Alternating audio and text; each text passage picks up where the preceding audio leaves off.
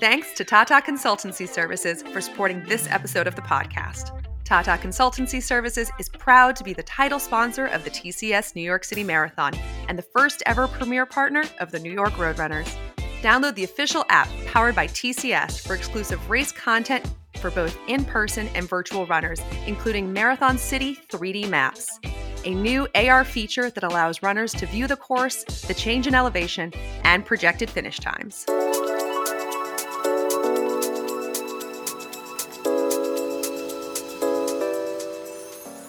Welcome to episode six of Habitual Routine. I'm Coach Anique Lamar. And I'm Coach Roberto Mandje. For this season of Habitual Routine, we'll be focusing on telling stories of runners who will be joining us for the 2021 TCS New York City Marathon. Today, we chat with Intisar Abdul Qadir. Intisar is on a mission to prove that Black Muslim hijab wearing women can do anything, and she's living proof of that mission. The London based runner has already completed four marathons and climbed 5,364 meters above sea level to Mount Everest's base camp. She also lives with multiple sclerosis and is running this year's marathon with the MS Society. We chat with Intisar about her journey as a runner, how she believes running can continue to be a more inclusive space, and how her journey living with multiple sclerosis has never slowed her down. Spoiler alert, she just ran her personal best half marathon. All right, let's talk with Intisar. Hi, Intisar. Thank you so much for joining us today. Hello. Thank you for having me. Looking forward to the uh, chat. Absolutely. Now, uh, you are a four time marathoner and you've climbed to the base camp of Mount Everest. Yes. Can you tell us a little bit about how you began your running and physical activity journey? Um, I've always been a runner, like in school. It was very like natural to um, for me to join the track team when I was um, 10 years old. My dad kind of like, my dad's a runner as well. So he's like, oh, how about this? Just to like balance the studying with something else. Um, and I never looked back since then. And then um, as like education continued, I went from um, high school to further education, higher education, um, and then masters. Running kind of like all took a back seat a little bit because just like studying just became too much. And um, I was like, okay, we'll just take a back seat. But um, I kind of fell back.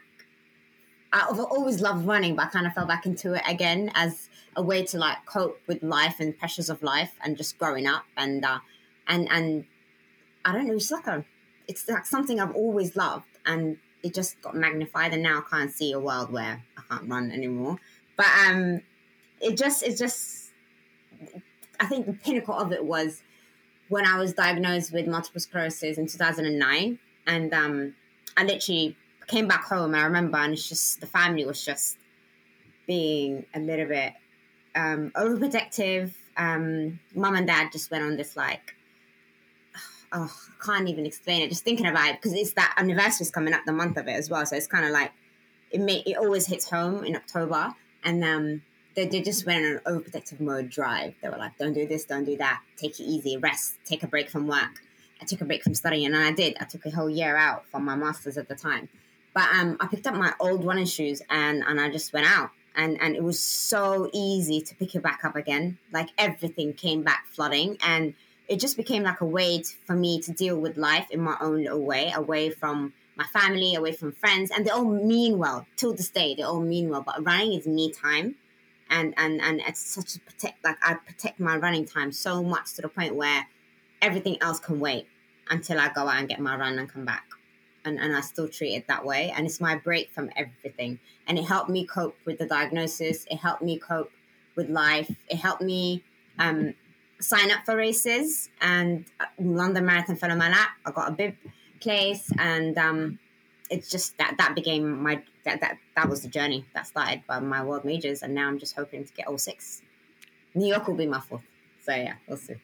Yeah, wonderful. We're we're so you know looking forward to welcome you to New York. Um, and obviously, you you mentioned you know your journey, your mission. So it seems that you're on a mission to prove that Black, Muslim, hijab wearing women could do anything. Um, yeah. how, how, do you think running has helped you pursue that mission?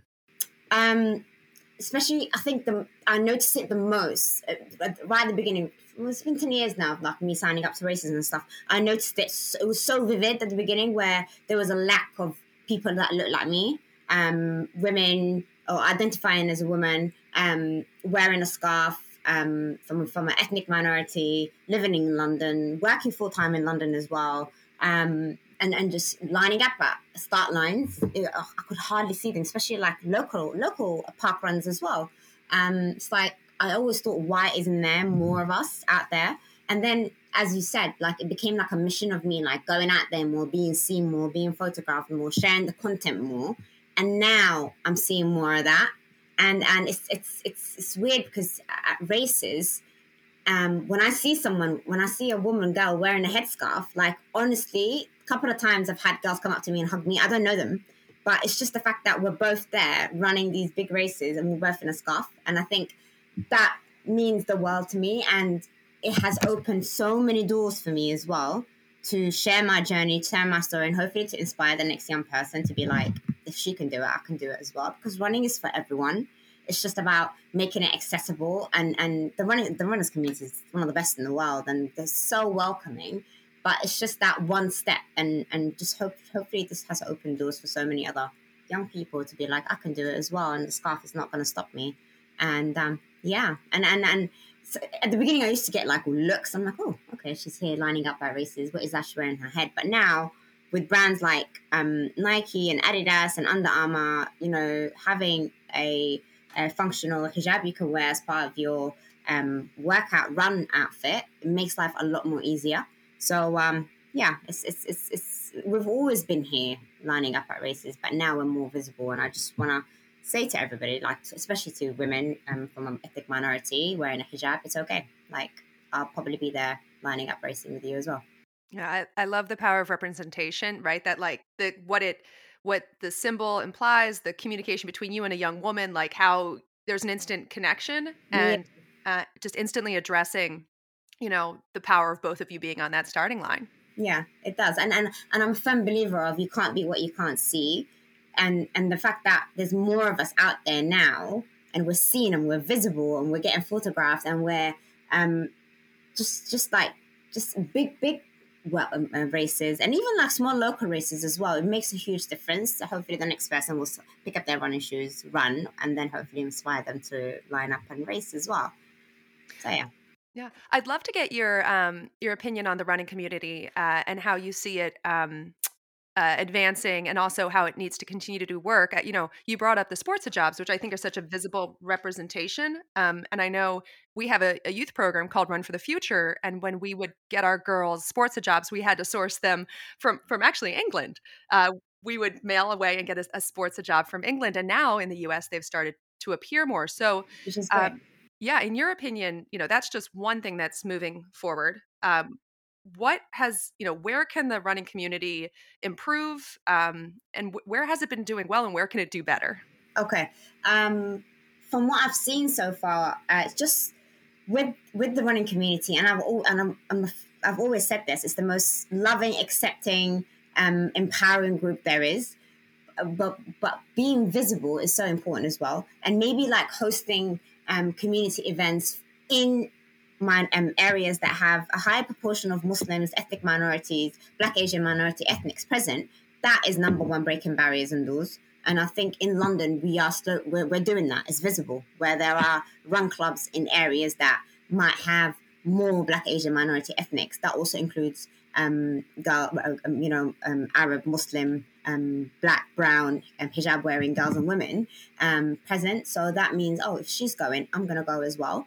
Um, another thing is just within the social media world as well, just um, reaching out to those communities through social media and putting the word out that the word out there that this is happening. And whenever I see something bubbling in um, in London, I will send a link to someone and say this might be interesting to your group, or I'm going to be there. Do you want to come and join me? It's that that uh, that for me that has that was the easiest thing for me to do as as one person in this big world. But once I go, someone else goes, that person invites someone else, like a domino effect. And um, we have just the easiest, I mean, it, it's not as easy, but sometimes the hardest thing is to join a run crew. But once you do, and you absolutely love what you're doing, you would invite your sister, friend, cousin to come and join you, and then the word spread that way. Because the runners community, I'm always going to say this, the most so accepting, and it's just having things that are accessible to people that might not think is accessible to them and just making it easier to get through. I actually I was listening. You said so many powerful things. So I you know, I don't typically write notes during the interview, but you, you had two great quotes that I just want to read back because I think they're really impactful. And, you know, for our listeners is, um, and correct me if I wrote it wrong or heard it wrong, but we, it's a, we can't be what you can't see. Yeah. Yeah. And then the other one, we've always been here and now we're more visible. So yeah. I, I just, I feel like you've already kind of said it, but if you could kind of just expand on that, because I think you said it really quickly and it made sense in context, but I think it's so, so powerful that I literally had to write it down because I think that speaks for so many people out there who might feel marginalized and maybe don't see themselves um, in TV shows, movies, uh, in the field of sports. And, and obviously, we're speaking to you about running specifically, but if you could just kind of expand to that and like how you came to that realization yourself. Um, with with with the with the um just just you can't be what you can't see. I, I, think it's become a mantra for me where i repeat it all the time now. It happened when um if you're if you can't see someone that looks like you sounds like you skin tone color my, the piece of material on my head is, is a huge symbol that i am muslim. And if if a young person can't see that in what they want to do in life maybe then it won't they won't go out there and do it. But now that and we're talking about the highest level as well, there are hijabi Olympians now. So that is the, the, the like the highest level of like sportsmanship and young girls seeing that, young women, it's like it's so inspiring. For for, for example, for me when I saw um Ibtihaj win the bronze for fencing for Team USA, and she did it wearing the Nike Pro hijab that I wear as well. I thought, my goodness, if this is not representation, I don't know what is. Like at the highest level there is, and and and it's not just about the hijab as well. Seeing so many black um, sprinters, runners. I mean, look at look at long distance running. I mean, look at look at the runners yesterday that won um, London Marathon. Seeing that, it's like if she can do it, I can do it as well. And and and, and it's just for me, it's like when I get a message from a young person saying, if you can do it, I can do it, then my job here is done. It's, it's, it's passing on the baton, just inspiring the next young person. And, and, and I just want to be an inspiration to my nieces as well. I have two nieces and I want them to be like, I'm going to join the track team in school because my auntie did it. So it's, yeah, for me, it's, it's this just being visible and, and your skin color, the, um, your, um, just your background, your story, your heritage, all of that being visible means that the next person would be like, they can do it, I can do it as well because we're seen. And I know I said um we've always been around, it's just now that we're more visible, it's because of athletes that did it at high levels, um, world championships, diamond league, Olympics. Now I'm like, she can do it, I can do it as well and um, just carry on doing good as well. It's not just going out there and doing the work, but also um, being um, not not necessarily like um, start like a movement, but just you're visible and and just using that for good as well to help your community and your global community as well because we're part of a bigger um, circle.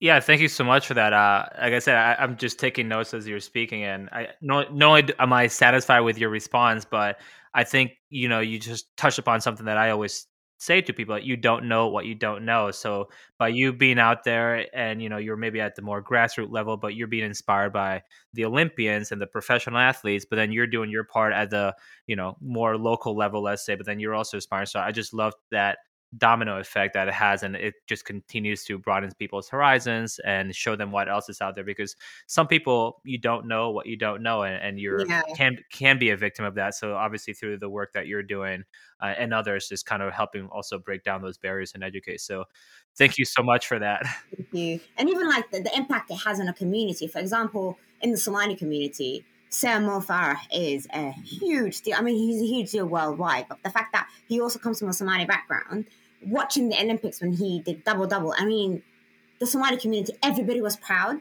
Everybody was like, "That's he's like us. He comes from our same background, and he did that." And that opened a floodgate of young Somali um, uh, boys and girls signing up to races and, and joining track teams at school because Sir Mo Farah did it. And and and I mean, he's a huge inspiration for so many young people, including myself. So having that role model who comes from the same background as I am and doing the great work that he does at that high level is something else to be proud of as well. So also it's it's very yes, it's it's about the running community, but when it touches home, because it's someone that is from your country, it's that pride as well, which is absolutely amazing. I love that you brought up Sir Mo Farah because you know uh, he's globally known, but you're really talking about you know that a dream um, can feel so much more tangible, so personal when you identify with the person who has done it. Right? It's not this this just pie in the sky. It's it's home for you, right? You're talking about this. It's it's home on so many levels. Like He's comes from a Somali background. He's British like me. You know, we live in London. It's like so many boxes I'm ticking. And it's like he probably fought so hard for those opportunities. That means I need to fight just as hard because I'm a woman. So getting out there and doing the work is, is, is as important as when you go out there as well and running. So yeah. I, I love how you've sort of um, unpacked this this cascade of impact that happens and mentorship and identity um, as it keeps coming forward. I'd I'd love to um, learn more about your journey as an athlete with MS um, and how that's informed how you've approached physical activity. And and can you share a little bit about how that looks and and how you um, think about that? Uh I think it's a mindset because I could easily, and the way I label it as well, I always say I'm a person that lives with MS, not I have MS, because I live with it. It's every day, it's part of my 24 hours a day. And I'm so grateful for running because it was something that I always had growing up. And I fell back in love with it again after my diagnosis. And from there, signing up to races and, and, and big tournaments as well became a way to me like, to battle this diagnosis with MS to be like, I can do it, I can do it. Of course, I can do it. This, I'm strong with MS, and I'm strong despite of MS, and I'm lucky because it's manageable now. It is, so I can live. I can live with it quite easily. I've learned how to deal with it, the ups and downs. The, the lows are quite low. I do have days when I can't even get out of bed because of um, my symptoms and the relapses. Um, and I've had days where I've had to cancel my runs because I couldn't go out. Two weeks ago, I had a my run coach scheduled me a two hours and a half run, which was easy to steady, just leading up to New York. And I woke up in the morning and I couldn't even move. And I messaged him. I said, "Today, MS has taken over. I need a break." And I had a break. And the next week, I PB'd in a half marathon. So it's it, it just means like dealing with it and, and, and acknowledging the days that are tough and just learning how to like take a seat and go back and do it again but living with MS and running with MS, some it is challenging. I'm not the fastest runner. I'm not. I'm hopeful for a good New York time, but breaking two hours and a half marathon last week Sunday was the goal that I was chasing for so long. And I PB'd by 10 minutes. My last oh half my marathon. Yeah. Congratulations. what? Crazy. My last chip time for half marathon was just before the pandemic, everything, the whole world shut down, um, March 2020. And I was two hours and six minutes. And then Hackney Half last weekend, which was a huge race. Um, and my coach was running the race as well. And across the finish line, I was like, oh my God, I just did 156, guys. Like, I couldn't give it like 10 minutes. And and I, I, was looking at my Strava. I'm like, no, that's not me. That's me. You know, that just and then I remember talking to my coach there. He goes, "We're going to have to look at your plan again for New York because you can do an awesome time there as well." But it's just that was the my, my break into that I was chasing, just like Kipchoge, but obviously not a marathon. Like there you go. did it honestly? It was like the high of like a runner's high is so real. It's just it set up my whole day, week. I'm still talking about it a week later, but it's like absolutely amazing. So yeah, that's something I'm taking with me this, even though I haven't had a long run the week before because I was sick, but I showed up to the race on that day and I got a PB, so it was absolutely amazing. Yeah. That's just wonderful. Um, so obviously you're you're fit. You know you're training well. Shout out to your coach, whoever that is. But they, they seem to. He's great. He ran London yesterday at two fifty one. He's all right. Amazing. Yeah, he's fantastic. And he's running New York as well, so it's great. All right. So we'll look out for him. Obviously, we'll yeah. be cheering for you. So I guess the, the, you know, last or maybe penultimate question for you is why New York? You, you're obviously in London, great city. You, are you're fit. You're training. Um, what do you think makes what do you think is so special about the TCS New York City Marathon, or at least what have you heard about it since maybe you haven't run it before? Okay, so I've had New York friends here over the weekend, and they ran London yesterday. They were absolutely amazing. And um, there's this bias. I'm, I'm a Londoner through and through, so I'm like, London is the best marathon. I've cheered London, I've ran London twice. I'm like, no, nothing can beat it. Chicago was amazing, Berlin was amazing, but I always come back to London and say, London's the best. I'm a London girl. It's, it's the best. Everybody tells me that around New York, your mind will change the minute you run New York and through the five boroughs. Like everything you say about London, it might become your second best marathon, and New York might be number one. So I just want to get out there and experience it. And and it's my first world major. After that, I'll have Boston, hopefully, and Tokyo. So it's like I'm over. It'll be my over the hump marathon as well. And I had my place since last year. Um, I got my um, it was a bib entry as well. Um, I got I got a place last year, and I had to defer it for this year. So the training for the marathon is is absolutely amazing. But the actual day will be a celebration of that training of, of living through a pandemic, working in the healthcare system through the pandemic, um, and just and we've had so many lockdowns in London where I lost count. Just it'll be a celebration of all of that coming out of lockdown, um, surviving um, a pandemic, and also working healthcare system through the pandemic as well. It's been the hardest eighteen months or so. We're still working through it, and um, we're just gonna celebrate all of that. And I can't wait to visit New York and to eat all the good food. And I'm just excited. And it's my first trip traveling since last year March, so it'll be like a nice holiday running combined. And um, I've had great things about New York, and now the borders are open. I can't wait to be there. So yeah, I'm looking forward to it. Uh, no pressure, Roberto. We, we just have to make sure New York is perfect. All I right? think it'll be honestly. I think it'll be great. I'm so excited. I've had, and, and I'm a huge like fan of like um everything about New York, the hip hop, the culture. So I can't wait to em- embrace it all and to eat a good New York pizza. Just wait till you run through the Bronx. Uh, you know that'll be around mile twenty or so, but you'll you'll get a you'll get a dose of that. Okay, they told me don't have music for the Bronx from mile twenty onwards. Just enjoy the, the vibe and the energy. So I can't wait. For the yeah. last point two miles, no music. It's just gonna be pure crowds, vibes, and yeah. There you go. Ride the wave. Yeah.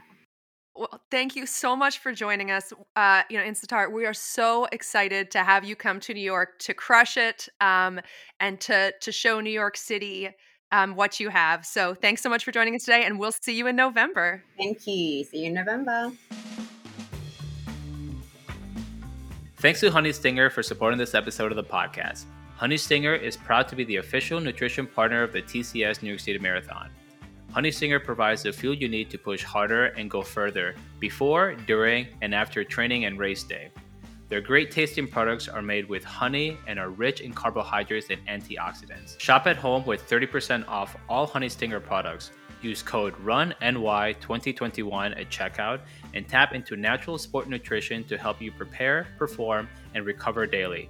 That's code RUNNY2021. Applies to one time purchases one use per customer through November 14th, 2021.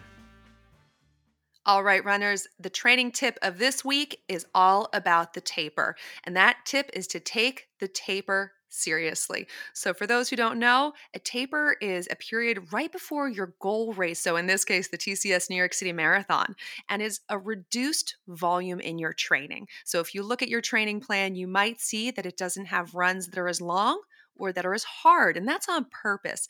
And the good news is that the, the app, NYRR Coaching Lab by Run Coach, builds the taper period into your personalized training plan. So all you have to do is follow your plan, and this time will allow your body to recover.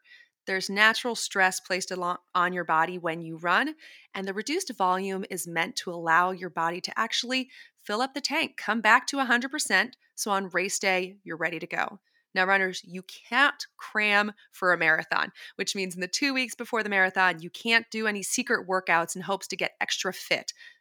What you can do is trust the taper, reduce the volume in your running, relax, and get ready for race day. Good luck, runners. Thank you to TCS and Honey Stinger for supporting this episode, and thank you to Intisar for sharing your story. Please subscribe or follow wherever you listen to podcasts and share this episode. Thank you to our team who helped make this show happen. Today's show was produced, edited, and mixed by John Phillips. Thanks so much for listening and good luck as you continue your journey to the TCS New York City Marathon. We'll see you next week.